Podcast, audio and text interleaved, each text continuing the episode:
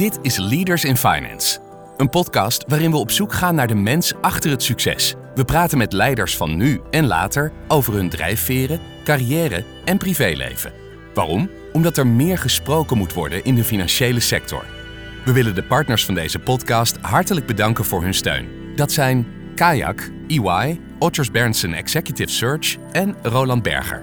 Onze gast ging als vers afgestudeerd bedrijfskundige werken in het hoofdkantoor van een grote bank. Hoe was het om als jongeman uit West-Brabant binnen te komen in een Amsterdams bankkantoor? Om gewoon uh, met stropdas naar kantoor te gaan, dat had ik um, een paar weken daarvoor nog niet meegemaakt. En ik moest echt ook wel even zoeken naar wat kledingadviezen van hoe kleed je je om naar kantoor te gaan op de Vijzelstraat in Amsterdam. Hoe wil zijn bank zich onderscheiden van andere Nederlandse banken? We zeggen wel eens, we zijn een beweging met een, uh, een banklicentie. Dan gaat het ons in eerste instantie om het creëren van positieve impact. Maar als beweging moet je morele keuzes maken en richting kiezen. Is dat niet ingewikkeld? Daarmee hebben we ook het concept geïntroduceerd van uh, de zone van het oncomfortabele debat. Waarin je zegt van we moeten nu iets vervelends bespreken, zakelijk.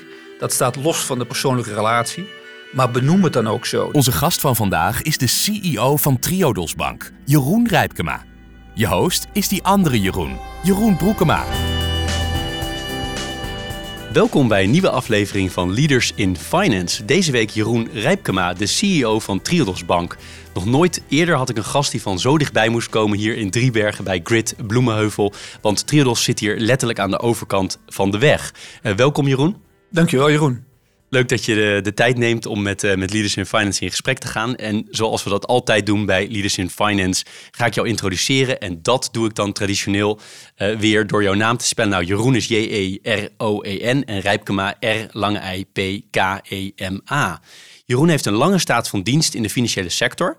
Met name bij ABN AMRO, waar hij zo'n 33 jaar werkte in allerlei posities. Laatstelijk als CEO van ABN AMRO Private Banking International.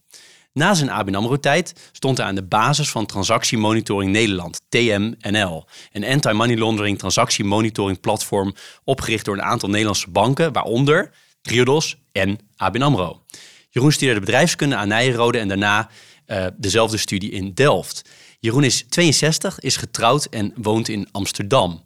En voordat we starten, Jeroen, met dit interview wil ik ook nog even benoemen dat we een keer eerder met Triodos spraken.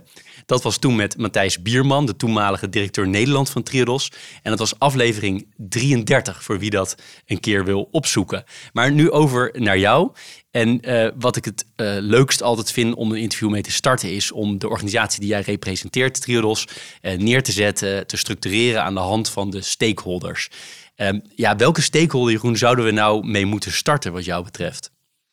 Nou ja, het doel van Triodos is om een positieve impact um, te creëren in de maatschappij uh, door het bewust omgaan met geld. Wij geloven heel erg dat um, door geld op een juiste manier aan te wenden, je positieve impact kunt creëren voor mens, samenleving en milieu. En dat slaat ook aan bij de naam Triodos, hè, um, drie, uh, drievoudige weg. Um, wij geloven er heel erg in dat je ja, je bewust moet zijn wat je met geld kunt creëren. En um, daar richten we ons op. En dat is um, zeggen we, het uitgangspunt geweest van onze founders in 1980. En uh, we zijn er al 42 jaar succesvol in. Nou, mooi. En als we dan die, die verschillende stakeholders langslopen, wie zijn nou eigenlijk jullie klanten? Uiteenlopend. We hebben zo'n 750.000 klanten in uh, vijf landen. Triodos is actief in uh, uiteraard Nederland. Um, met retail banking, private banking en uh, het verstrekken van leningen aan uh, zakelijke klanten. Daarnaast hebben we ook met uh, Investment Management een uh, omvangrijke activiteit in het opzetten van en runnen van beleggingsfondsen. Zowel in niet beursgenoteerde activiteiten als in beursgenoteerde activiteiten. Daarnaast zijn we actief in Duitsland, in België, in Spanje en in het Verenigd Koninkrijk. En hebben we ook nog een activiteit rondom het uh, geven van geld. Dus we zijn eigenlijk in drie activiteiten uh, met geld bezig. Eh, geld als betaalmiddel en onderdeel voor je leven. Ehm, geld als ehm, investeringsmiddel. En geld als giftmiddel. Het zijn veel mensen ook die een deel van hun geld willen ja, weggeven om bij te dragen aan een betere wereld. En dat doen we met het Tridos Regenerative Money Center. En ik neem aan, maar spreek me tegen, dat Nederland verreweg de grootste markt is voor jullie? Nou ja, Nederland is zeg maar onze bakermat. Daar zijn we begonnen. En ehm, daar hebben we op dit moment inderdaad de meeste klanten. Wat is het tweede land voor jullie? Qua, qua aantallen klanten of qua hoeveel activiteiten jullie er hebben? Qua omvang heb je daarna ehm, eh, hebben we substantiële activiteiten in eh, België, Spanje en het Verenigd Koninkrijk. Ehm, en ehm, hebben we groeiende activiteiten in Duitsland. En uh, stakeholder, medewerkers, collega's, hoeveel, hoeveel zijn er van bij, bij Triodos? En wat voor soort dingen doen die allemaal?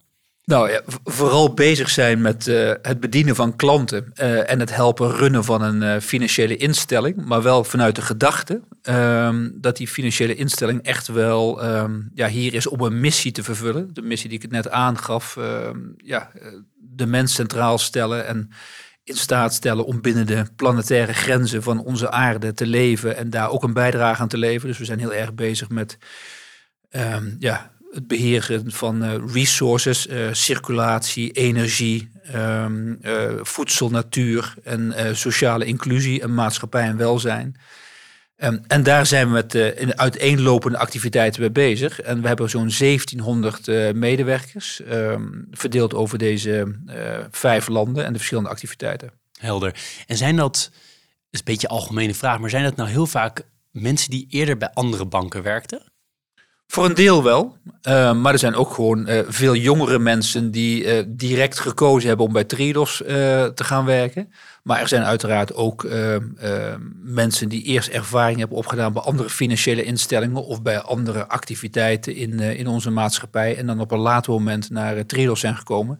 En daar ben ik natuurlijk zelf ook een voorbeeld van. Ik ben ook op latere leeftijd bij Tridos mogen starten.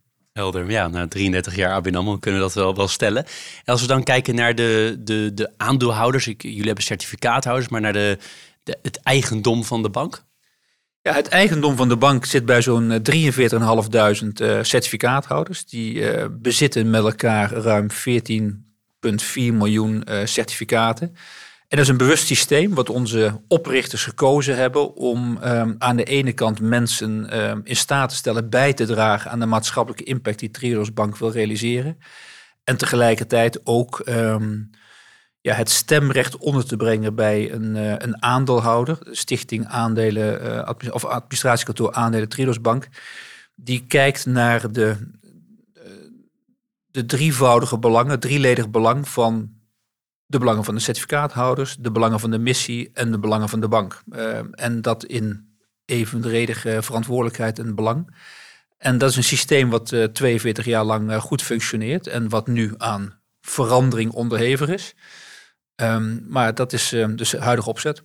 Ja, helder. Nou ja, er is veel over geschreven de laatste tijd. Daar komen we later in gesprek denk ik ook nog even over te spreken. Maar ik wil nu graag eh, mijn structuur van de stakeholders uh, vasthouden. Nog één vraag over die, die, um, die andere eigenaar. Klopt het ook dat er ook institutionele partijen nog uh, certificaathouders zijn als Rabobank? Of heb ik dat niet goed in mijn voorbereiding gelezen? Nou, ik, ik denk niet dat ik hier moet gaan praten over individuele certificaathouders. Maar wij hebben een mooi gespreid belang, bestand van certificaathouders. Van ehm, certificaathouders die een aantal certificaten hebben, tot certificaathouders die een behoorlijke deel um, uh, van het certificaat hebben als particulier. Uh, ook family offices. We hebben ook um, uh, instituten en um, Garitas-instellingen die zeg maar certificaat hebben. En er is ook, ook een aantal institutionele beleggers. Helder, helder. Dus niet alleen uh, particulieren. Andere stakeholder, natuurlijk belangrijk voor elke financiële instelling, zijn de, de toezichthouders. Ja. Uh, hoe zit dat uh, bij jullie precies in elkaar? Um, zoals iedere financiële instelling hebben wij um, als toezichthouder de Nederlandse Bank. En de Autoriteit Financiële Markten in Nederland. en ook in de andere landen waar wij um, actief zijn, hebben we de lokale toezicht houder op de financiële prudentie en de lokale toezichthouder op uh, uh, de, de, marktactiviteiten. Helder. Toezichthouders samenleving is natuurlijk eentje die heel, jullie heel erg goed past, denk ik, als stakeholder. En makkelijk, relatief makkelijk te beantwoorden. Of, of zie ik dat verkeerd? Kun je die vraag nog een Nou ja, de stakeholder samenleving is voor jullie extreem ja. belangrijk. Zo bedoel ik het. Uh... Ja, nou dat is zeker. En ehm, ja, dat is ook als we kijken naar de manier waarop wij kijken naar ons werk. We zeggen wel eens, wij zijn een beweging met een, uh, een banklicentie. Dan gaat het ons in eerste instantie om het creëren van positieve impact. Bij alle activiteiten die wij doen en die wij financieren, kijken wij wat is de positieve impact en uh, past dat ook bij de behoeften van de maatschappij en kan ook de ondernemer die we financieren die impact uh, realiseren.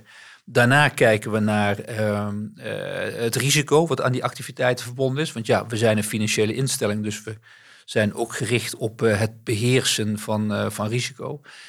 En als laatste kijken we naar het rendement. En in die ehm, driehoek van hoge impact, een bescheiden risico en een acceptabel rendement of een adequaat rendement. Daarin bewegen wij ons. En dat hebben we al 42 jaar gedaan. En ik ben er ook trots op, wat ik ook afgelopen week zei eh, tijdens onze aandeelhoudersvergadering. Ehm, het is echt wel bijzonder om te zien dat wij in 42 jaar lang echt heel veel positieve impact hebben kunnen creëren. En altijd winstgevend zijn geweest. Ja, ik kan me voorstellen. Ik heb uh, in voorbereiding uh, meer dan een, iets meer dan een uur naar jou zitten luisteren voor een, een uh, interview dat je gaf. Ook ongelooflijk interessant hoe, je dat, hoe je dat deed voor, voor de UvA. Dat heet geloof ik Room for Discussion op YouTube. Heel interessant om, om, te, om te kijken. En daar noem je ook iets wat ik interessant vond. En je zegt, ja, wij hadden al geloof ik, en dan kwam je op het exacte jaartal wat je noemt, maar geloof 1990 financierden we al een eerste windmolen. Zeker. En dat was toen denk ik we hebben het over 32 jaar geleden. Nou, dat was toen revolutionair. En ik denk dat er op heel veel gebieden uh, Triodos um, uh, revolutionair is en was, uh, maar ook nog steeds is en wil zijn. Um, we hebben eigenlijk ook in onze gedachten, wij willen verandering, positieve verandering willen wij financieren. En tegelijkertijd willen wij ook het financiële stelsel positief beïnvloeden door vooruitstrevend uh, te zijn in de veranderingen en ook uh, ja, andere partijen te stimuleren om bewust om te gaan met uh, het geld en het geld ook in die kant te sturen waarmee positieve verandering bevorderd kan worden. De windmolen was er één van. Ehm, daarna zijn we vooruitstrevend geweest in zonne-energie, maar we doen veel meer dan alleen maar ehm, ons richten op activiteiten rondom energie en klimaat. Uh, maar in dat terrein zijn we bijvoorbeeld onlangs uh, vorig jaar ook heel vooruitstrevend geweest met onze pledge van S1 to Zero. Waarbij we als een van de eerste, zo niet de eerste financiële instelling zijn geweest. Die zeggen van wij willen in 2035 uh, uh, carbon neutral zijn. Dus we willen dan geen ehm, ehm, ja, CO2 meer uitstoten wat we niet kunnen compenseren. Daarmee zijn we echt vooruitstrevend. Want we zijn niet alleen van plan om dat te doen ten aanzien van onze leningportefeuille, maar ook ten aanzien van onze beleggingsportefeuille. En zoals gezegd, we beleggen niet alleen in uh, niet beursgenoteerde activiteiten, maar ook in beursgenoteerde activiteiten. Dus we zullen de totale uh, uh, CO2-uitstoot van onze portefeuille, qua leningen en qua eh, beleggingen, um, reduceren door met die partijen in gesprek te gaan en tegelijkertijd ook te proberen om wat we nog niet hebben kunnen reduceren, om dat te compenseren. Duidelijk. Iets wat ik ook met je wilde bespreken is, er wordt jou heel vaak de vraag gesteld, dat heb ik gezien in de voorbereiding. Ja, begin je niet te veel te lijken op de banken? Doen de, de, de grote banken, doen die niet hetzelfde? En is het moeilijker om je, uh, om je uniek te blijven opstellen? Ja, ik vind dat altijd raar, want ik denk als ik dan naar die bank kijk, naar Triodos, naar die grootbank kijk, naar Triodos, is nog steeds ongelooflijk anders in de praktijk. Mijn vraag aan jou is, is het soms lastig om uit te leggen, want ik denk dat jij het met mijn eerste deel eens bent, maar zo niet, dan hoor ik het ook graag. Maar is het soms lastig om uit te leggen dat jullie nog steeds zo anders zijn dan die grootbanken? Ik denk niet dat het lastig is om uit te leggen, maar um, ik ben vooral uh, verheugd dat andere financiële instellingen uh, onze kant op schuiven. En ik zie dat niet als uh, bedreiging, ik zie het vooral als aanmoediging. En dat is ook precies wat we willen. Zoals gezegd, we financieren verandering, maar we willen ook het financiële stelsel van binnenuit meehelpen te veranderen. En ik denk over dat het Nederlandse financiële stelsel daar ook echt wel in voorop loopt. We hebben een klimaatakkoord gesloten voor de financiële sector. Ja, dat is ook in uh, Europa uh, ja, best wel uh, vooruitstrevend wat we doen. Dus ik verwelkom dat, maar tegelijkertijd is het voor ons ook een aanmoediging om steeds wel te zorgen dat we een stap voorblijven of meerdere stappen voorblijven. Vandaar ook uh, onze pledge as one to zero. Uh, en ik kan alleen maar hopen dat andere financiële instellingen in Nederland dat gaan volgen. De enige instelling waarvan ik nu weet uh, die dat gevolgd heeft, is een bank in Australië. Um, die toevallig met ons ook in de Global Alliance for Banking on Value zit. Um, en ja, ik probeer dat natuurlijk bij mijn collega's um, in Nederland ook voor het voetlicht te brengen. Ja, een mooi, mooi antwoord. Je zei 750.000 klanten. Is het nou eigenlijk belangrijk voor Triodos om te groeien, om groter te worden? Of is het eigenlijk helemaal niet relevant? Ik denk dat voor ieder bedrijf uh, een gezonde groei uh, uh, goed is. Um, het, het, houdt je scherp, het geeft nieuwe mogelijkheden. Um, en ja, op een gegeven moment, een bestand moet ook van klanten, moet denk ik ook in beweging blijven, omdat je je dan ook het beste kunt blijven voorbereiden op de toekomst.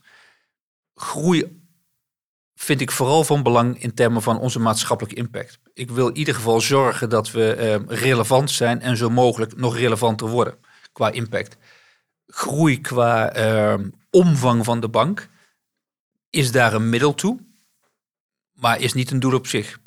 Groei in termen van verbetering van onze financiële resultaten is ook een middel om op langere termijn uh, onze rol als voorvechter van uh, positieve impact uh, ja, gestand te kunnen doen. Dus daar zullen we aan moeten werken.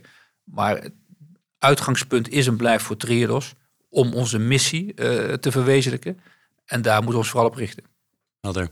En je noemt ook best wel geregeld dat Triodos in, in een transitiefase zit. Ja. Maar wat bedoel je daar precies mee? Nou ja, ik denk dat met ieder bedrijf uh, er momenten zijn dat je zegt van we hebben heel veel bereikt. En ik denk dat dat echt uh, bij Triodos ook zo is. Um, en ik ben heel erkentelijk voor al hetgeen uh, onze voorgangers in de afgelopen 42 jaar opgebouwd hebben. Tegelijkertijd vereist uh, onze maatschappij ehm, en de tijd ook dat we de bakens verzetten en ons ook aanpassen aan nieuwe eisen en ons gereed maken voor een ja, een, uh, een vervolg in de toekomst. Bij Triodos betekent dat dat we ehm, nu in een fase zitten van transitie van leiderschap en cultuur.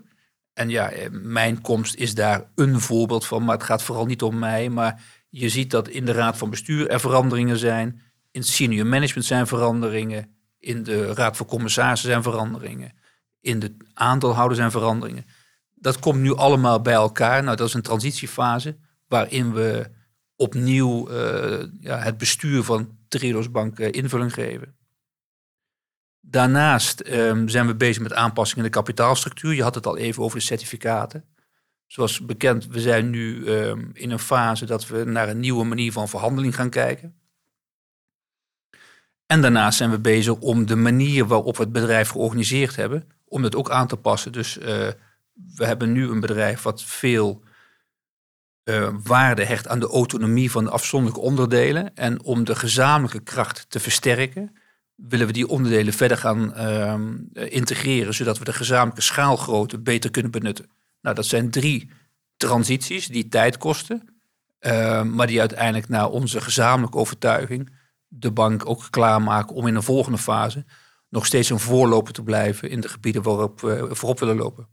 Dus in de samenleving wil je aan alle kanten een rol spelen in de, de energietransitie, de transitie naar, naar een, betere verhouding tot uh, natuur en milieu. Maar je bent zelf dus als organisatie ook in transitie. Zeker. Uh, dat is duidelijk. En die culturele transitie die je noemde, eh, wat moet ik me daar dan bij voorstellen? Zijn dat cultureel denk ik aan mensen? Dus moeten mensen anders gaan handelen? Uh, moeten ze anders gaan denken? Nou, ik, ik denk dat we ook vooral uh, ja, ons willen ontwikkelen. Uh, hoe we met elkaar omgaan en hoe we met elkaar dingen bespreekbaar maken. Ik heb uh, op een uh, recente uh, leiderschapsbijeenkomst nog eens een keer gezegd van ja, soms hebben we best in zo'n transitie onderwerpen die moeilijk bespreekbaar zijn. En we zijn een hele hechte community die ehm, ja, heel graag met elkaar het juiste wil doen. Maar dat betekent niet dat je soms geen lastige onderwerpen hebt die je met elkaar moet bespreken. Nou, hebben we het over gehad. Hoe ga je dat nou doen? En daarmee hebben we ook het concept geïntroduceerd van uh, de zone van het oncomfortabele debat. Um, heb een moment met elkaar waarin je zegt van we moeten nu iets vervelends bespreken, zakelijk. Dat staat los van de persoonlijke relatie. Maar benoem het dan ook zo. Dat je zegt van nou, we willen hier nu met elkaar over praten. Um, anderen zeggen het zijn courageous uh, conversations. Het zijn Engelse termen, sorry daarvoor. Maar ja, zeg maar gesprekken vanuit het hart waarvan je zegt, ik moet dat nu uh, en ik wil dat nu met jou bespreken. Benoem dat, doe dat, sluit het ook wel af.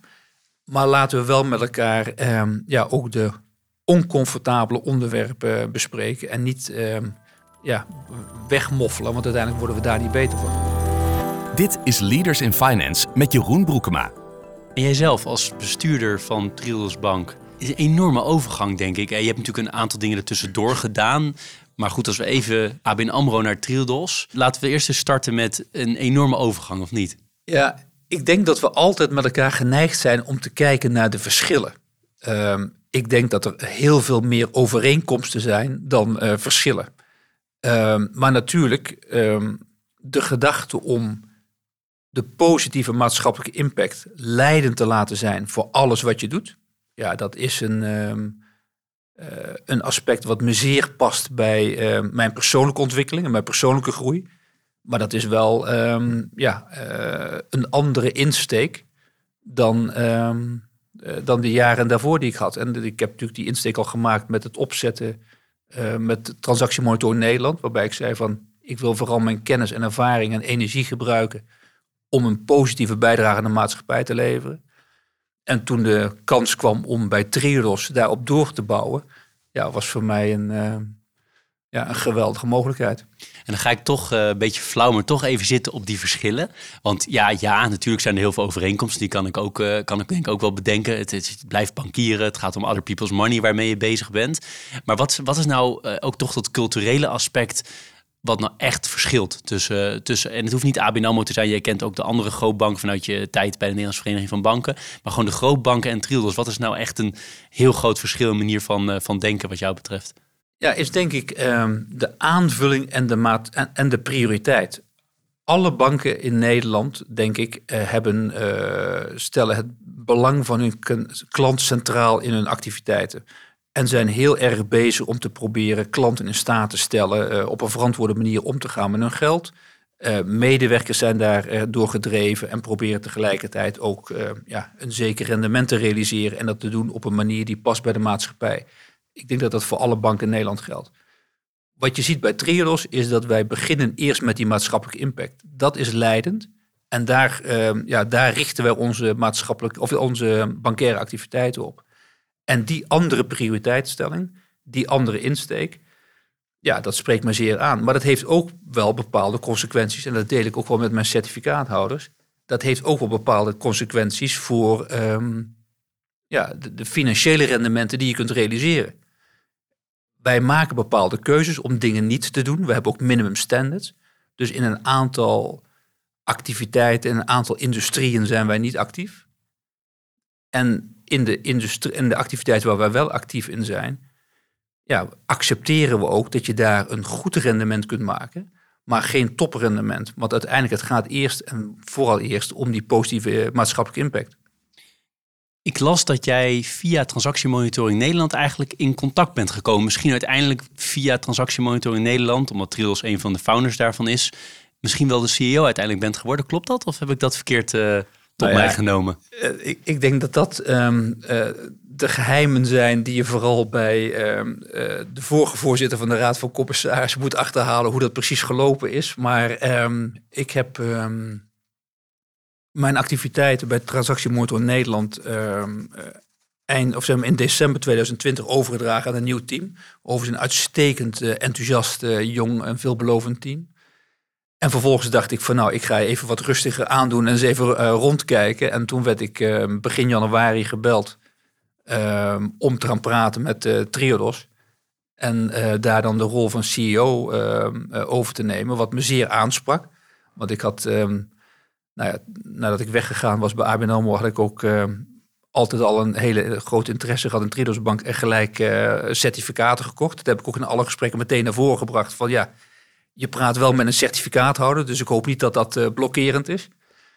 En um, ja, vrij snel daarna gaf Trios aan dat ik welkom was als hun CEO. En um, of dat het te maken heeft met de samenwerking met TMNL dat weet ik niet. Voor mij was het wel een reden om het heel graag te willen. Want uh, ik was al geïnteresseerd in de bank. En via Transactiemonitor Nederland ben ik in staat geweest om met een aantal collega's van Triodos Bank uh, ja, intensief samen te werken. Bij de oprichting van TMNL. En dat, dat sprak me zeer aan. Hele leuke, vrolijke, pragmatische collega's. En ehm, nou, ik stond daar zeer voor open. Leuk, leuk mooi verhaal. Ik kan me voorstellen dat jij 10, 20 jaar geleden nooit had gedacht dat je ooit CEO zou zijn van Triodos. Nee, maar dat is denk ik ook wel een van de leuke dingen in loopbaan, is om um, ja, ook open te blijven staan voor, um, ja, voor, nieuwe, uh, voor nieuwe mogelijkheden, voor nieuwe uh, ontwikkelingen. Ik had wel heel duidelijk me voorgenomen, ook toen ik met Transactiemonitor Nederland uh, aan de slag ging. Ik wil nu heel graag mijn tijd en ervaring en energie besteden aan dingen met maatschappelijk impact vandaar dat ik het heel mooi vond dat ik de kans kreeg om met uh, zo'n 150 collega's uh, van verschillende banken, uh, vijf Nederlandse banken, te werken aan de oprichting van het TMNL. Met nadruk, dat hebben we samen gedaan. Ik heb dat niet gedaan, maar ik heb het wel mogen leiden. En toen ik de kans kreeg om dat ook bij Triodos te gaan doen, ja, sloot het heel goed aan bij de enerzijds de wens om me te richten op maatschappelijke impact. En anderzijds om mijn kennis en ervaring in de bankwezen te gebruiken. Nou ja, voor mij is het een, een unieke mogelijkheid. Ja, ik kan me voorstellen. Een super spannende baan ook met al die transities die je benoemt en alles wat er in de samenleving gebeurt rondom dit thema. Dat is natuurlijk, uh, lijkt me als bestuurder ook wel zwaar, maar ook wel smullen. Ja, het is, eh, ik zal niet ontkennen dat het uh, intensief is qua werkbelasting. Maar dat vind ik ook gewoon leuk. Dat zoek ik ook op. En ja, het is reuze relevant. Ik zeg regelmatig ook in interne bijeenkomsten. Het is natuurlijk altijd moeilijk om terug te kijken naar het verleden. Maar één ding is zeker. Uh, een bank als uh, Tridos vandaag de dag uh, is haar relevantie meer dan waard. Je geeft een aantal keer aan van ik zocht dingen met maatschappelijke impact. Ehm, in de TMNL had je dat, nu met Triodos. waar kwam die sterke wens vandaan? Dat is eigenlijk het eerste deel van de vraag. En het tweede deel is, had je dat ook al in je tijd daarvoor? Ik denk ook wel in de tijd daarvoor. Ehm, maar ik denk, ja, ik, ik heb met heel veel plezier uh, bij ABN AMRO gewerkt. Um, ik ben denk ik van nature ook heel loyaal en probeer je op die manier ook impact te creëren. Op het moment dat ik uh, uh, ja, daar weg ben gegaan. En ik denk dat het ook een kwestie is van persoonlijke groei. Het is denk ik ook een, een moment van ja, misschien ook wel een zekere leeftijd. Misschien ook wel een toenemend besef dat de manier waarop wij met elkaar leven niet volhoudbaar is. Hè, en dat wij echt ja, leven op een manier die eigenlijk uh, inteert op de mogelijkheden van uh, ja, uh, onze kleinkinderen of de kinderen van onze kleinkinderen. Ja, zie je ook wel van, um, ja, we moeten een aantal dingen aanpassen. En de financiële industrie, die natuurlijk eh, sturing geeft aan enorme stromen geld, eh, heeft daar een belangrijke rol in te spelen.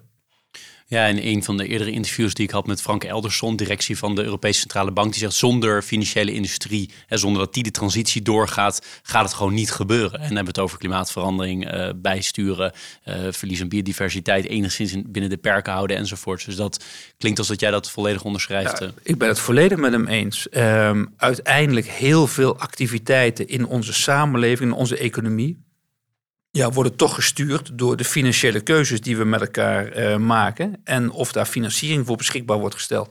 En ik denk dat banken daar um, een belangrijke rol in spelen. Helder. Als we dan even helemaal teruggaan. Kan jij nog voor de geest halen jouw eerste werkdag? Want je begon bij ABN AMRO. Was dat je allereerste baan? Ja, ja dat was toen geen mijn, ABN AMRO waarschijnlijk? Uh, dat, dat, dat was mijn allereerste baan. En ja... Um, die kan ik me zeker nog uh, voor de geest halen. Ja, toen was ik natuurlijk zo groen als gras. En uh, kom je als een, uh, een jonge bediende, kom je daar binnen. Waar ik veel baat bij heb gehad, is dat ik een, een mooie opleiding mocht volgen. Dat heette toen zo'n traineeship. en waar je de kans in krijgt om in een periode van destijds twee jaar... om je te, onder, te oriënteren op diverse onderdelen in, binnen het bedrijf. Um, en heb ik ook een tijd ehm, in dat eh, in die periode in het buitenland mogen we uh, werken en studeren in, uh, in Parijs. En ja, daar heb ik uh, veel baat bij gehad. Was het toen ABN AMRO of was het toen nog ABN of AMRO? Um, toen was er nog ABN en AMRO. En jij wilt natuurlijk weten bij wie ben ik begonnen. Want dat wil iedereen weten dan in die tijd. Maar dat was destijds nog bij ABN. hoe kwam je daar terecht? Eigenlijk via mijn studie. Ik ben afgestudeerd op ehm, de scheepshypotheek als financieringsvorm. En uh, dat heb ik destijds bij uh, uh, ABN gedaan. En ehm, nou, het voert te ver nu om uh, daarover uit te wijden. Maar dat is eigenlijk een interessant product, de scheepshypotheek. En nou, daar ben ik, heb ik een, een scriptie over geschreven. En toen ben ik ja, eigenlijk met de ABN in contact gekomen en met het bankwezen. En toen dacht ik van god, dit is eigenlijk een hele interessante sector om toch midden in de maatschappij te staan. Want via ehm, een bank kom je met heel veel uiteenlopende activiteiten in de maatschappij ehm, in aanraking. Wist je altijd al dat je in de financiële sector wilde werken? Of wanneer had je dat? Wat was het punt dat je dacht, dit, dit wil ik doen? Nou, eigenlijk via mijn stage. En ik had wel door mijn studie bedrijfskunde uh, interesse in ja, het denken in het bedrijfsleven. Um, en een, een, bank was daar een hele mooie eh, gelegenheid voor om niet specifiek voor één type bedrijf of één type functie te kiezen, maar echt midden in ehm, ja, de samenleving te staan en het omgaan met verschillende uh, type activiteiten in de samenleving. Maar ik heb ook heel lang gedacht om geschiedenis te gaan studeren. En ehm, ook toen ik ehm, nou eigenlijk uh, klaar was met transactiemonitor in Nederland, toen was dat echt een optie die op tafel lag en waar ik serieus over na wilde denken. Maar ja, toen was Trios me te snel af. Dus uiteindelijk ben ik met heel veel plezier bij Trios gaan werken. Maar dat is nog steeds een optie die op tafel ligt. Dat op het moment dat ik uh, toch een keer uh, ook dit mag afronden, dat ik uh, ja, daar misschien ook nog geschiedenis ga studeren. Helder. Je zei ik was zo groen als gras. Dat vond ik mooi natuurlijk met Triodos. Maar los daarvan, wat, wat kan je nog herinneren? Welke dingen je nog moest leren toen je net startte? En waar je echt in de beginfase op terug en je denkt, oh, zo was ik toen. Nou ja, Kijk, ik ben uh, opgegroeid in. Um, uh, ik ben geboren in Amsterdam, maar uh, ben op hele jonge leeftijd verhuisd naar West-Brabant. En um, daar ben ik opgegroeid. En als je dan gaat werken in Amsterdam um, op het hoofdkantoor van de toenmalige ABN aan de Vijzelstraat, wat toch een heel groot statig gebouw is, en je komt daar binnen als 23-jarige ja, dan moet je best nog wel heel veel uh, leren. En in die tijd was ook, uh, denk ik, een, het bankwezen nog best een formele wereld. En ja, om gewoon met stropdas naar kantoor te gaan, dat had ik um, een paar weken daarvoor nog niet meegemaakt. En ik moest echt ook wel even zoeken naar wat kledingadviezen van hoe kleed je je om naar kantoor te gaan op de Vijzelstraat in Amsterdam. Vond je het meteen leuk? Of als, als wat je vaak hoort, werken in het begin gewoon toch iets. En ik dacht van nou, ga ik hier nou de rest van mijn leven dit soort dingen doen? Ja, ik denk dat dat laatste natuurlijk gewoon ook geldt. In het begin um, ja, ga je toch door een groot uh, gewenningsproces heen. En zeker in, uh, ja, in die tijd, dat is toch echt een andere tijd geweest, uh, zo'n 40 jaar geleden, waarin uh, ja, hiërarchie en formaliteit en ja, dat waren echt wel andere tijden. En ik ben ook blij dat we daar met, on, met elkaar en als maatschappij veel, ja, veel verandering hebben gezien. En ik vind ook echt veel vooruitgang. Maar um, ja, um, in die tijd kon je niet zomaar even de baas van de baas van de baas aanspreken. Dat was gewoon not done. En um, nou ja, dat is gelukkig nu toch allemaal wat genormaliseerd. Ja, het zou ondenkbaar zijn als ik dit interview zou houden met de CEO toen uh, en met je zou beginnen en hier in mijn, in mijn trui en overhemd zou zitten. Dat zou echt ondenkbaar zijn, uh, denk ik. Je zei West-Brabant ben ik opgegroeid. Zou je iets meer willen delen over hoe je bent opgegroeid? Ja, ik ben uh, de jongste van een gezin van ehm, drie. En ehm, ik ben opgegroeid in een ondernemersgezin. Waar uh, ja, uh, sporten en uh, het behalen van resultaten en een zekere prestatie uh, belangrijk was. En ja, mijn ouders zijn op een zeker moment gescheiden. En ik denk dat dat ook wel geholpen heeft bij het ontwikkelen van een zekere ja, zelfstandigheid en onafhankelijkheid. Ik ben wel altijd erg gericht geweest op zelfstandig en onafhankelijk zijn. Want welke leeftijd gingen ze scheiden toen? Hoe oud was jij toen? Ja, ik denk een jaar of 13, 14. Um, en ik ben op. Um, ik heb het geluk gehad dat ik op jonge leeftijd mijn vrouw heb mogen ontmoeten. Um, op mijn eindexamenfeest. Ah. Uh, en ja, daar ben ik dus al uh, heel lang mee samen. en daar ben ik ook in een heel warm gezin terechtgekomen. Dus ook als ik kijk naar mensen die van invloed zijn geweest op mijn leven, dan is dat uh, eerst en vooral eerst mijn vrouw en mijn eigen ouders, maar toch ook zeker mijn schoonouders. En ehm, ja, dat heeft me gevormd. En ja, dat heeft gemaakt wie ik ben. Mooi. En wil je delen wat je ouders deden qua werk? Ja, mijn vader was ondernemer in, uh, in bouwmaterialen. En ehm, uh, ja, die is daar heel actief in geweest tot op late leeftijd. En toen uh, 65 werd, toen wilde hij ook nog iets goeds doen met zijn leven. En toen is hij ehm, geëmigreerd naar Zuid-Afrika. En heeft hij daar ook een bedrijf opgezet om ehm, ja, huizen te bouwen tegen een relatief lage prijs. En dat heeft hij zeven jaar gedaan. Op zijn 72, 73 is hij weer teruggekomen in in Nederland. En dat gaf ook altijd aanleiding dat mijn moeder zei tegen mijn vrouw van... Uh, ja, je weet met wie je getrouwd bent. Dus als die dan weer te druk was met zijn werk... dan uh, gaf ze ook aan van ja, uh, kijk naar zijn vader, kijk naar zijn broer. Je weet met wie je getrouwd bent, dus dat is verder geen onderwerp. En het bedrijf qua het, onder, het ondernemerschap werd niet doorgezet door een van de kinderen? Nee, nee, nee. nee, nee. Dat was klaar. En je moeder, wat, wat deed die? Nou, in die tijd um, ja, was het toch nog vrij normaal. En dan praat je natuurlijk over um, uh, ja, begin jaren 60. en mijn broer en zus zijn ouder, dus zeg maar uh, jaren 50, jaren 60.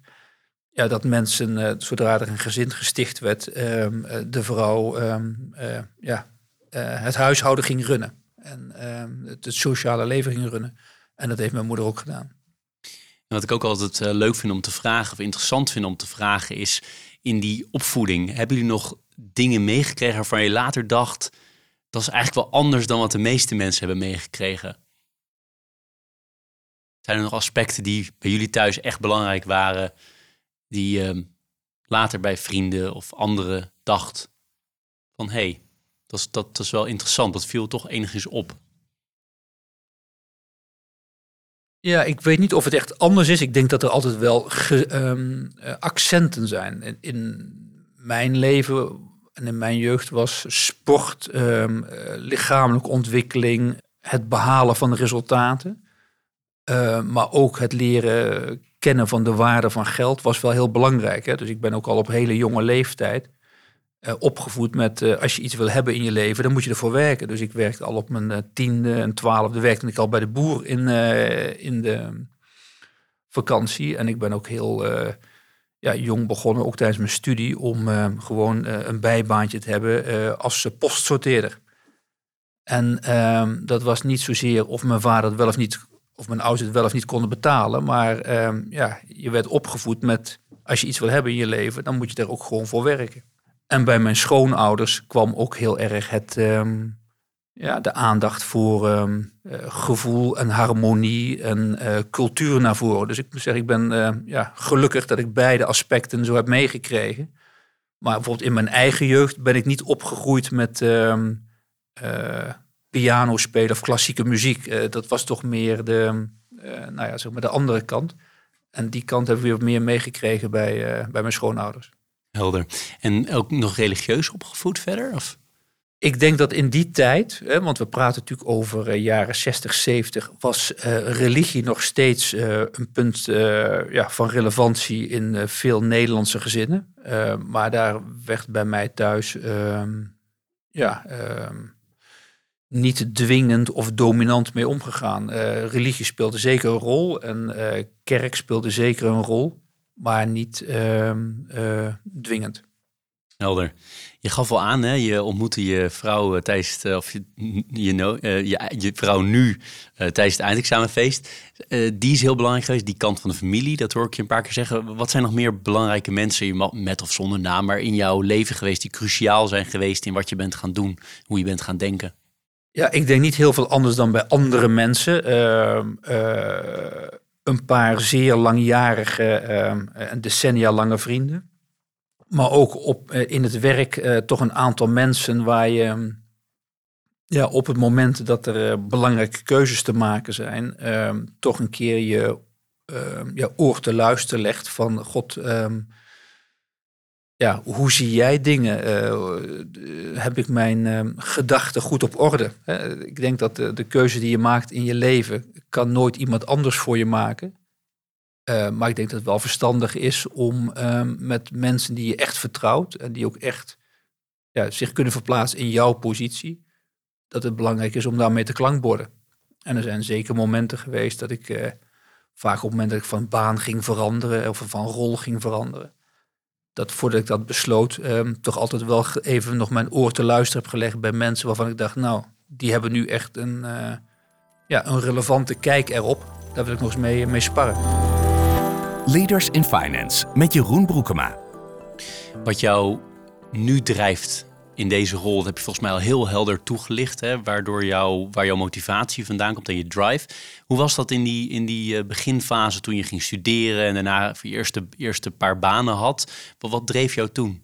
Nou, een aantal dingen eigenlijk. Dat zeg ik ook wel tegen jonge mensen. Van, ik denk dat in het begin van belang is om uh, verschillende ervaringen op te doen. Dus ik heb ook altijd geprobeerd om uh, ja, verschillende rollen te vervullen. Ik ben relatief jong leiding gaan geven. Um, ik heb een verschillende klantensegmenten gewerkt in Nederland, internationaal. Maar je probeert toch een aantal ervaringen mee te nemen die je één vormen, maar die je twee ook uh, ja, een zekere flexibiliteit geven in termen van je kunnen aanpassen, dingen snel kunnen um, uh, opnemen en uh, kunnen leren. En um, ja, op die manier heb ik me proberen te ontwikkelen. Maar wil je ook graag carrière maken? Want ik vind het wel interessant, hè? wat je vertelde, best wel nou, enigszins competitief ook in de jeugd. Ja. En had je dat toen ook al? Want je, en je bent volgens mij, nou ja, dat, dat blijkt wel uit wat je zegt, een hele harde werker. Ja, nee, to, toen ik begon bij, dat is wel een goede vraag eigenlijk. Toen ik begon bij um, uh, de toenmalige bank en met dan die, uh, die, die traineeship opleiding, toen was mijn ideaal op dat moment om um, uh, een keer ooit in mijn loopbaan districtsdirecteur te worden. En um, de districtsdirecteur was dan een directeur die een gebied overzag met een aantal kantoren, uh, retail en zakelijk. En dat leek mij uh, een realistische ambitie. En uh, geleidelijk aan ja, wordt dat meer en ga je... ben je het ook geweest? Nee, ik ben het nooit geweest. Nooit geworden? nee, nooit geworden. Uh, en geleidelijk aan, vooral natuurlijk de organisatie. En daarom is ook van belang dat je ook gewoon zelf flexibel blijft. Want ja, uh, dat zien we denk ik nu allemaal. Een organisatiestructuur blijft nooit, uh, zeg maar, ja, eindeloos hetzelfde. En op een gegeven moment ja, groeien. maar ik had nooit gedacht dat ik ehm, ja, zou uh, terecht zou komen in een rol om uh, een bank te mogen leiden. Dat is ook nooit het doel geweest. En ik denk ook dat het. Um, ja, dat dat ook niet verstandig is om je daarop vast te pinnen. Dat ik denk. Dus zo heb ik het nooit gedaan. Ik heb altijd wel de wens gehad om mezelf te ontwikkelen. Um, en uh, het beste van mezelf ja, te geven en eruit te halen binnen de grenzen van um, uh, wat het mogelijk is. Um, dus ik ben ook niet iemand die maximaliseert, maar ik ben iemand die optimaliseert. Um, maar ja, goed, als ik uh, iets deed, dan keek ik wel weer van God, hoe kan ik me verder ontwikkelen? Maar ik heb nooit me vastgepind van ik moet per se dat, dat worden. Er zijn ook gewoon in die zin heel veel dingen me gewoon overkomen. omdat mensen zeiden van God zou je dat willen doen. En ik zal niet ontkennen, iedere keer dat ik dacht, als men het dan vroeg, ja, kan ik dat wel? En vind ik dat, dat vind ik wel heel spannend. En durf ik dat wel? En als je er dan eenmaal in zit en je daar overheen zet, um, ja, dan blijkt je dat je daar toch uh, veel meer kunt dan je misschien oorspronkelijk dacht. Maar ik heb in het begin nooit gedacht van uh, dat doe ik wel even. Die gedachte van kan ik het wel, deelde je dat dan ook of camoufleerde je dat? Nee, dat deelde ik zeker. En uh, nou ja, er zijn ook wel momenten geweest dat mensen mij echt moesten overtuigen van uh, nee, maar dat, uh, dat kun je echt, doe het nou maar. En dat kun je echt. Heb je het ook wel eens niet gedaan? Dat je echt dacht, dit kan ik niet, is niet verstandig op dit moment? Ik heb wel een aantal dingen niet gedaan, maar die hebben toch minder te maken zeg maar, met het, uh, mijn loopbaan in de financiële sector. Maar er zijn wel ja, dingen geweest die ik bewust niet gedaan heb. Maar dat was meer dan vond dat dat type bedrijf of die type uitdaging uh, niet bij me paste. En zoals gezegd, ik ben ook van nature een loyaal persoon. Um, dus ik heb me heel erg, um, ja, toch ook wel in dienst gezet van het bedrijf. En op een gegeven moment waren er bepaalde eh, momenten, zoals dat dan heet, de corporate call. Hè, het bedrijf vraagt je iets. Ja, en dan denk ik ook wel dat je, heel goed moet nadenken. Maar zo zit ik in elkaar. Van god, hoe kan ik mijn krachten het beste inzetten voor het bedrijf? En er zijn best wel momenten geweest dat ik dacht van nou, dit past mij privé niet goed. Maar ja, het is wel voor het bedrijf eh, van belang. En ehm, ja, dan ga ik het toch doen. Ja, het even terug naar dat eerste punt over, kan ik het wel? Uiteindelijk zet je daar dus wel overheen en deed je het wel. Je zocht een bepaalde bevestiging en even voor jezelf ook goed nagaan, kan ik het? Maar uiteindelijk deed je het dus wel altijd. Ja. Ja, helder. En je zei ook, ik ben al vroeg gaan leiding geven. Wat, wat voor soort, dat moet ik natuurlijk eigenlijk niet aan jou vragen, maar wat voor soort leidinggevende ben je? Ja, dat moet je inderdaad misschien toch aan andere vragen. Ehm, en ik denk ook niet dat er uh, één ehm, uitspraak voor is. Ik denk wel dat ehm, van belang is in leiderschap is dat je authentiek bent. ik vind integriteit is een open deur, maar ik vind het wel essentieel. En ja, ik vind onafhankelijkheid vind ik van belang. En uiteindelijk ehm, gaat het er ook om van heb je een aantal leiderschapstijlen die je kunt combineren. Kun je ehm, eh, richting geven? Ehm, kun je mensen uh, motiveren, inspireren? kun je op een ja, toch een, een democratische manier waarin iedereen tot zijn of haar recht kan komen, kun je dat uh, op leiding geven?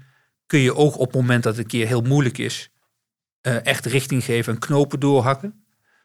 Uh, en kun je mensen coachen. Ik denk dat dat. Uh, ja, is het een beschrijving van jou of een beschrijving van de theorie? Nee, maar ik, ik denk dat. Laat ik zo zeggen, ik probeer al die dingen wel te combineren. En de ene fase zal ik uh, sommige dingen iets beter doen dan de andere fase. Maar uiteindelijk zeg van leiderschap, denk ik dat al die aspecten wel uh, ook in mij te herkennen zijn. Ja, nee, dus maar, maar, is er iets wat er bij jou uitspringt waar je zegt, daar ben ik echt, uh, daar voel ik me mee, in die, die hoek voel ik me meest senang als, als leiding, als manager? Ik denk dat ik het meest senang voel in dingen samen doen en mensen uh, verbinden uh, en gezamenlijk motiveren.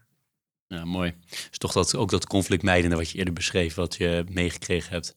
Je zult soms um, um, zeg maar in de zone of uncomfortable debate moeten gaan om moeilijke dingen met elkaar te bespreken. Maar um, ik denk dat het conflictmodel als zodanig ja, niet bijdraagt tot een evolutionaire ontwikkeling van een bedrijf. Ja, dat is mooi. Ik, schreef het eerder op hier in mijn aantekening. De zone van het uh, oncomfortabele debat. Dat vond ik wel prachtig. Die ga ik onthouden. We hebben bij Leaders in Finance ook altijd een pleaser en een teaser. Om te starten met de teaser uh, heb ik opgeschreven het volgende. Ik, ik, pak hem er even bij. Um, uh, het gaat natuurlijk over waar jij nou ja, veel mee in het, in het nieuws bent op het moment. Of veel is misschien, maar veel in de financiële wereld in ieder geval. En ik heb opgeschreven, uh, voor wat betreft alle commotie rondom de certificaathouders, heb ik de volgende stelling. Hoe vervelend en pijnlijk het wellicht ook is voor individuele gevallen van certificaathouders die echt hun, hun, geld nodig hebben. Triodos, doet het juiste en had dat alleen wat sneller en wat eerder moeten doen. Dat is de stelling. Ben je het daarmee eens? Ik ga geen uitspraken doen over het verleden. Um, ik zeg wel dat we nu um, proberen zo snel en goed mogelijk uh, het vraagstuk van de onverhandelbaarheid van certificaten op te lossen. En daar heb ik ook bij gezegd dat um, er geen oplossing mogelijk is die niet een zekere uh, ja, impact zal creëren op uh, de betrokken certificaathouders. Maar het is wel aan ons om te proberen dat op een zo goed mogelijke en eerlijk mogelijke manier te doen.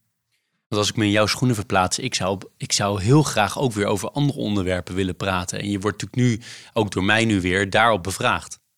Ja, maar ik praat toch echt over heel veel andere onderwerpen. Ook in dit gesprek eh, praten wij hier kort over en we praten over heel veel anders.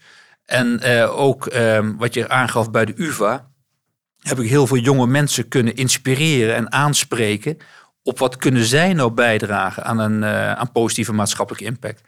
Dus um, ik voel helemaal niet dat dit alles domineert. Uh, maar tegelijkertijd, het is een heel belangrijk onderwerp voor 43.500 certificaathouders. Dus het is ook gewoon volstrekt normaal dat in mijn rol we daar ook veel tijd aan besteden. Duidelijk, helder. Aan de pleasende kant. We hebben het heel kort voorbesproken in het voorgesprek. Uh, ik ga de vraag, normaal stel ik altijd de vraag, heb je bepaalde boeken die je aanspreken? Maar vandaag stel ik de vraag, heb je een film of een boek dat je aanspreekt? Ja, nou ja, beide kan. Maar um, ik vind nog steeds een van de meest inspirerende films, en er zijn er heel veel, maar een van de meest inspirerende films vind ik uh, Invictus. Die gaat over um, de periode van transitie van uh, Zuid-Afrika na het aantreden van uh, en de vrijlating en het aantreden van Nelson Mandela. En wat ik zo mooi vind in die film, maar ook gewoon in wat hij gedaan heeft, is ja, de realiteit vraagt dat we soms onszelf ook aanpassen, opnieuw um, uitvinden, um, dat we afstappen van um, ingenomen standpunten. En in die film maakt op een gegeven moment stelt een, uh, een reporter aan Mandela de vraag van God, waarom bent u ineens nu voor de bokkies? Uh, u bent veranderd. Waarop Mandela antwoordt, ja, als ik niet kan veranderen, hoe kan ik dan mijn mensen vragen om te veranderen? En ik denk dat um, we met elkaar er baat bij hebben om ja, na te denken van hoe veranderen we ons aan wijzigende omstandigheden? Hoe spelen we daarop in? En hoe doen we dat als uh, ja, gezamenlijk? En dat vind ik een hele inspirerende film. En nou ja, ook hoe die uh, dat daar verder um, gestalt aan geeft. Ja, vind ik een voorbeeld voor, voor velen. En gebruik ook vaak voor zelf als inspiratie en ook in gesprekken. Leuk. Je hebt naast uh, Trilosbank uh, ook een neven, nevenfunctie, of in ieder geval één nevenfunctie bij de Keukenhof. Hoe, uh, hoe, hoe, kom je daarbij en waarom doe je dat? Ja, het is er één. Daarnaast ben ik ook nog betrokken bij Social Finance Nederland. Ehm, ja, de Keukenhof is denk ik een fantastisch visitekaartje voor Nederland. Ehm, het is, um, als je kijkt in, voor de corona-epidemie, of pandemie, trok het in 2019 um, anderhalf miljoen bezoekers in negen weken. Er is eigenlijk geen publieksattractie uh, in Nederland die zoveel bezoekers trekt in zo'n korte tijd. Um, en het is denk ik ja, een hele vrolijke omgeving. Iedereen die daar komt is, uh, is vrolijk. En gaat er ook vrolijk weg. Helaas door de coronapandemie is het twee jaar lang gesloten geweest. Maar uh, dit jaar is het weer geopend. En uh, ik kan alleen maar blij zijn dat de Keukenhof en de eigenaarsstichting, Stichting Graaf Karel van Lijnden, want Keukenhof is de bloemententoonstelling, maar eromheen is een fantastisch mooi landgoed met een kasteel. En kan iedereen aanraden om daar een keer naartoe te gaan. Um, ja, is goed door de coronacrisis heen gekomen. En ik vind het leuk om daar wat tijd aan te besteden. Het is een, ja, een visitekaartje voor Nederland en een... Um, uh, ja, het is een vrolijke omgeving. Kan al niet nalaten. En tegelijkertijd ook een omgeving waar verduurzaming nog verder moet gaan plaatsvinden. Want dat is een, een belangrijk punt van, van aandacht. En daar wordt ook aan gewerkt. En ook daar wil Keukenhof een, een rol in spelen. Leuk. Ik kan niet nalaten om ook even te vragen naar Social Finance NL. Want wat, wat, is, wat is dat precies en wat doe je daar? Um, nou, dat is opgericht door een aantal uh, jonge, enthousiaste mensen. En die proberen met uh, een andere manier van um, Ehm, eh, financieren ook positieve impact te creëren. En dat gaat heel erg over output-based financing. Uh, en om je bijvoorbeeld een voorbeeld te geven, er wordt nu een uh, zogenaamde uh, Health Impact Bond is gelanceerd om een proces van preventie te financieren in Limburg. En dat gaat over valpreventie. Hoe zorg je nou dat oudere mensen uh, ja, getraind worden, geïnformeerd worden hoe zij eh, vallen zoveel mogelijk kunnen voorkomen. Dat is één natuurlijk veel beter voor die mensen, bespaart een hoop menselijk leed. En tegelijkertijd is het ook goed voor het besparen van, ja, van kosten in, in de ziekenzorg. En de manier waarop zij het nu doen, is dat um, uiteindelijk word je beloond als het aantal mensen wat um, door uh, valincidenten uh, medische zorg nodig heeft, als dat statistisch beperkt wordt. En daarmee wordt dan de financiering daarvan uh, terugbetaald en krijg je een bepaald rendement. Maar als dat resultaat niet gehaald wordt, dan hebben de, de investeerders daar ook last van. Nou, dat soort concept om daarover na te denken, dat is interessant. En uh, ja, het is een jonge groep mensen die zich geweldig ontwikkelen. Vind ik leuk om een bijdrage aan te mogen leveren. Leuk. Leuk dat we ook even de Keukenhof en uh, Social Finance NL uh, besproken hebben. Ik heb alle 100 en geloof 14 uh, leaders in finance die ik heb mogen interviewen, altijd ook dezelfde vraag gesteld. En dat is namelijk: heb je tips voor starters in de financiële sector specifiek het liefst? Je hebt al aangegeven, hè, ga veel ervaring opdoen. als het kan, ga internationaal. Um, het is niet nuttig, even mijn woorden, om van tevoren te denken: ik wil CEO worden, maar ga gewoon aan de slag. Dus noem ik alvast een paar die je al genoemd hebt, maar misschien wil je nog wel iets aan toevoegen. Jongen, um... als, je, als Jeroen Rijpkema vandaag zou starten in de financiële sector, wat, wat zou je hem meegeven? Nou, eerst en vooral eerst zou ik zeggen, uh, ben jezelf. Um, dus wat ik eerder zei, uh, authentiek, uh, integer en uh, onafhankelijk zijn denk ik hele belangrijke termen. Um, en ja, sta open voor verandering en zoek ze ook op. Um, ik denk dat we in een wereld werken waar ja, het tempo van veranderingen hoog is. Zeker in de financiële industrie. Zie wat er allemaal gebeurt met digitalisering, artificial intelligence, blockchain er gaan veel zaken veranderen. Uh, los nog van alles om regelgeving. Um, ja, zorg dat je veel verschillende ervaringen opdoet en werk aan een, eh, een zekere eigen wendbaarheid. Zodat je niet um, ja, je over een aantal jaren in een positie uh, bevindt dat die rol minder relevant is of minder gevraagd is. En um, ja, daar zou ik eh, iedereen op eh, adviseren om daar eh, expliciet naar te kijken. Ja, want wat dan een aantal keer door mijn hoofd schiet tijdens dit gesprek is die, die twee woorden, die authenticiteit of authenticiteit die je noemt, en die loyaliteit. Want gaan die altijd samen? Zijn die bij je altijd goed samen gegaan? Ja, in mijn geval wel. Maar ik kan me voorstellen dat dat niet altijd samen gaat. Als een, een organisatie of de cultuur in een organisatie uh, sterk verandert en niet meer aanpas, aansluit bij uh, wie jij bent, ja, dan is dat ook een moment om te zeggen van um, ik moet toch elders gaan kijken. Duidelijk. Privé en werk. Sommige mensen zeggen die, die scheiding, die dat onderscheid bestaat niet. Anderen zeggen nou dat is er wel degelijk. Hoe heb jij dat altijd gedaan? Hoe doe je dat nu? Je zegt gaf ook aan, hè? het is uh, mijn woorden, maar een intense baan die je nu hebt. Hoe, hoe manage je dat? Hoe blijf je in balans, zowel mentaal als fysiek? Ik denk dat ik um, niet het schoolvoorbeeld ben van een goede work-life balance. Um, dus ik zou vooral ook iedereen aanraden om daar uh, niet naar te kijken. Um, ik voel me er overigens goed bij, want uh, voor mij is het een, uh, een vrije keuze. Ik denk dat dat ook heel belangrijk is. ik doe dit gewoon omdat ik het echt intrinsiek leuk vind en ook intrinsiek waardevol vind om mijn tijd aan te besteden. En zeker aan traders dat vind ik echt intrinsiek waardevol. Hoeveel tijd het me ook kost en hoeveel ja, zeg maar privé-tijd ik er ook extra aan besteed. Maar ik denk dat we echt met de hele goede dingen bezig zijn. Dus ik denk dat dat belangrijk is. Um, en ja, zoals een keer een, uh, een, een bekende in de HR-wereld me zei: van ja, uh, jouw uitdaging is de juiste balans te vinden tussen baan en bestaan. Nou, toen ik wegging uh, bij de vorige financiële werkgever, toen ging ik een tijd naar meer het leven in het bestaan. Nou, dat, dat vond ik heerlijk. En nu leef ik weer in de baan. Maar eh, ook dan kun je nog steeds leuke dingen doen. Ik had eh, afgelopen dinsdag best een uh, intensieve dag met uh, de bijeenkomsten met onze certificaathouders. Maar ik had van tevoren al gepland dat ik s'avonds met mijn vrouw naar Carré zou gaan. En ging ik naar een geweldig optreden van Brigitte Kaandorp en Jenny Arian. En ja, weet je, dan ben je ineens na een hele intensieve dag werken ben je ineens in een hele andere wereld. En is er gewoon geen kans meer om over werk na te denken. En gaan dingen ook allemaal in een ander perspectief staan.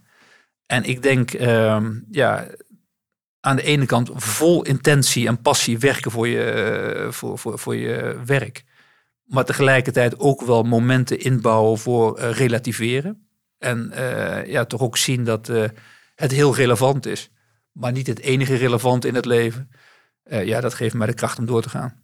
Mooi. En dan heb je nog andere voorbeelden van uh, ontspanning voor jou? Dus uh, carré, uh, cultuur, theater, nog andere? Dat is belangrijk. Ehm, gewoon een, een, een, goed diner en een goed gesprek met vrienden. Ehm, een diner met mijn geliefde schoonmoeder van 88 jaar.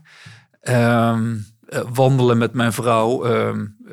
ja, dat zijn de dingen waar ik mijn energie en mijn ontspanning uit haal. Je een bepaalde vraag waarvan je zegt, Jeroen, eh, in al die interviews die nog gaan komen, die zou je eens wat vaker moeten stellen aan die CEO's?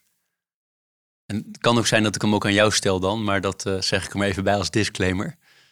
Nou ja, ik denk met de financiële wereld is um, nou ja, met elkaar, en ik wil dat niet um, belerend doen, want, maar ik denk met elkaar na blijven denken over welke rol de financiële wereld kan spelen in het verbeteren van onze maatschappij. Uh, op het gebied van klimaat, op het gebied van natuur en biodiversiteit, op het gebied van sociale inclusie en heel veel andere terreinen, is denk ik een hele belangrijke. Uh, en als we het allemaal doen, dan denk ik echt dat dit uh, ja, een game changer kan zijn. En daarnaast um, denk ik voor iedereen in de financiële wereld, en je weet um, hoe enthousiast en ja, gemotiveerd ik was, ook bij, bij mijn activiteiten rondom TMNL. Um, ben heel alert uh, en denk ook echt zelf wat je kunt doen in de strijd tegen witwassen. Um, ik denk dat um, ja, witwassen een van de onderschatte problemen in onze maatschappij is vandaag de dag, maar het is een hele uh, ja, eroderend iets. Dat crimineel geld, dus geld verkregen uit criminele activiteiten, uh, zo omvangrijk uh, ja, kan uh, circuleren in onze maatschappij. En activiteiten kan financieren waarvan iedereen zegt, ja, daar willen we niet bij betrokken zijn. En de mensen in de financiële sector um, kunnen daar een bijdrage aan leveren. Niet alleen, dat moeten we natuurlijk doen met opsporingsautoriteiten, met justitie, met andere partijen. Maar het feit dat we het met anderen moeten doen, wil niet zeggen dat we zelf ook niet aan, iets aan kunnen doen. En ik denk dat we in de financiële sector, ieder individu, heel alert moet zijn van wat zie ik wat gebeurt, uh, begrijp ik het? En uh, als ik het niet begrijp, wat doe ik er dan aan?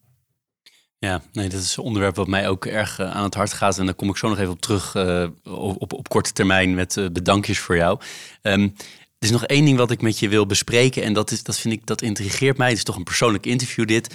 En dat is dat, dat jij lijkt zo gemotiveerd te zijn voor de, de, de maatschappelijke cause.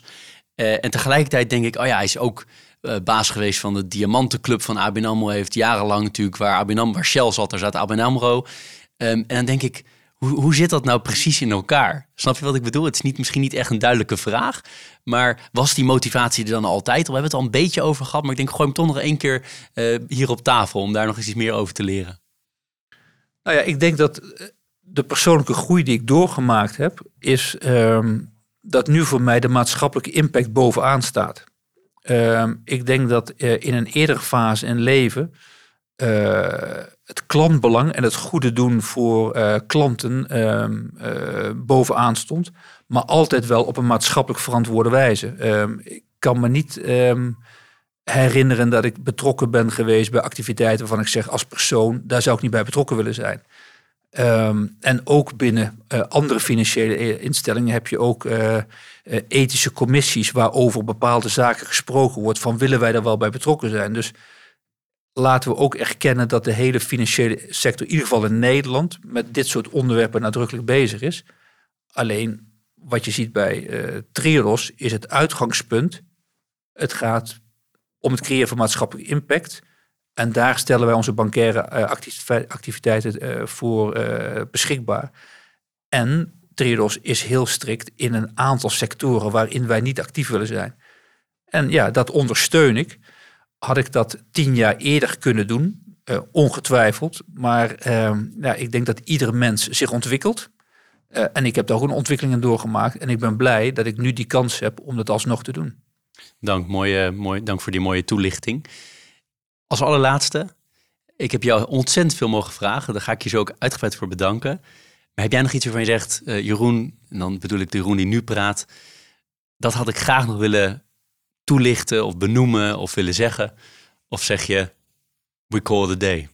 Ik hoop dat er ook mensen zijn die uh, naar deze podcast luisteren, die uh, net begonnen zijn in de financiële industrie. Of die met mensen praten die in de financiële industrie willen werken ik denk dat de financiële industrie is echt een hele mooie, relevante sector om uh, je loopbanen op te bouwen. Ehm, en daar kun je heel veel betekenisvol werk doen ehm, voor de maatschappij. En kun je zelf ook heel goed in ontwikkelen. En waarom zeg ik het?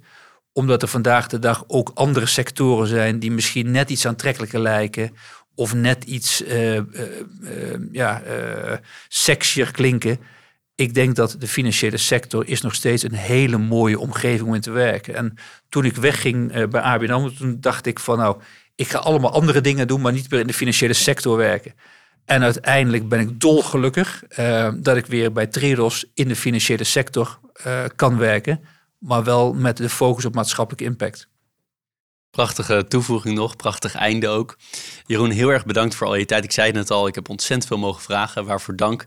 Eh, ik heb twee uh, bedankjes voor je. Nou, de ene is niet echt een bedankje. Dat is namelijk het rapport wat wij um, hebben uitgebracht. waar we 60 leiders in de anti-money laundering hoek hebben bevraagd in een enquête. Uh, dat, uh, ik weet dat jou, nou je hebt het ook uitgebreid besproken hier, maar dat AML jou aan het hart gaat. Dus dat rapport geef ik je mee. En daarnaast uh, Oliver Ballo, ik heb hem recent geïnterviewd. ik heb ook, nou die podcast die komt, is nu net online als mensen dit horen. Of komt op korte termijn online. Maar zijn nieuwste boek, Butler to the World, heb ik een versie voor jou meegenomen. En die is ook gesigneerd door Oliver Ballo zelf. Dus die ga ik zo aan jou geven. maar nogmaals, heel erg bedankt voor je tijd. En jij bedankt voor eh, de gelegenheid en heel veel succes met deze inspirerende serie.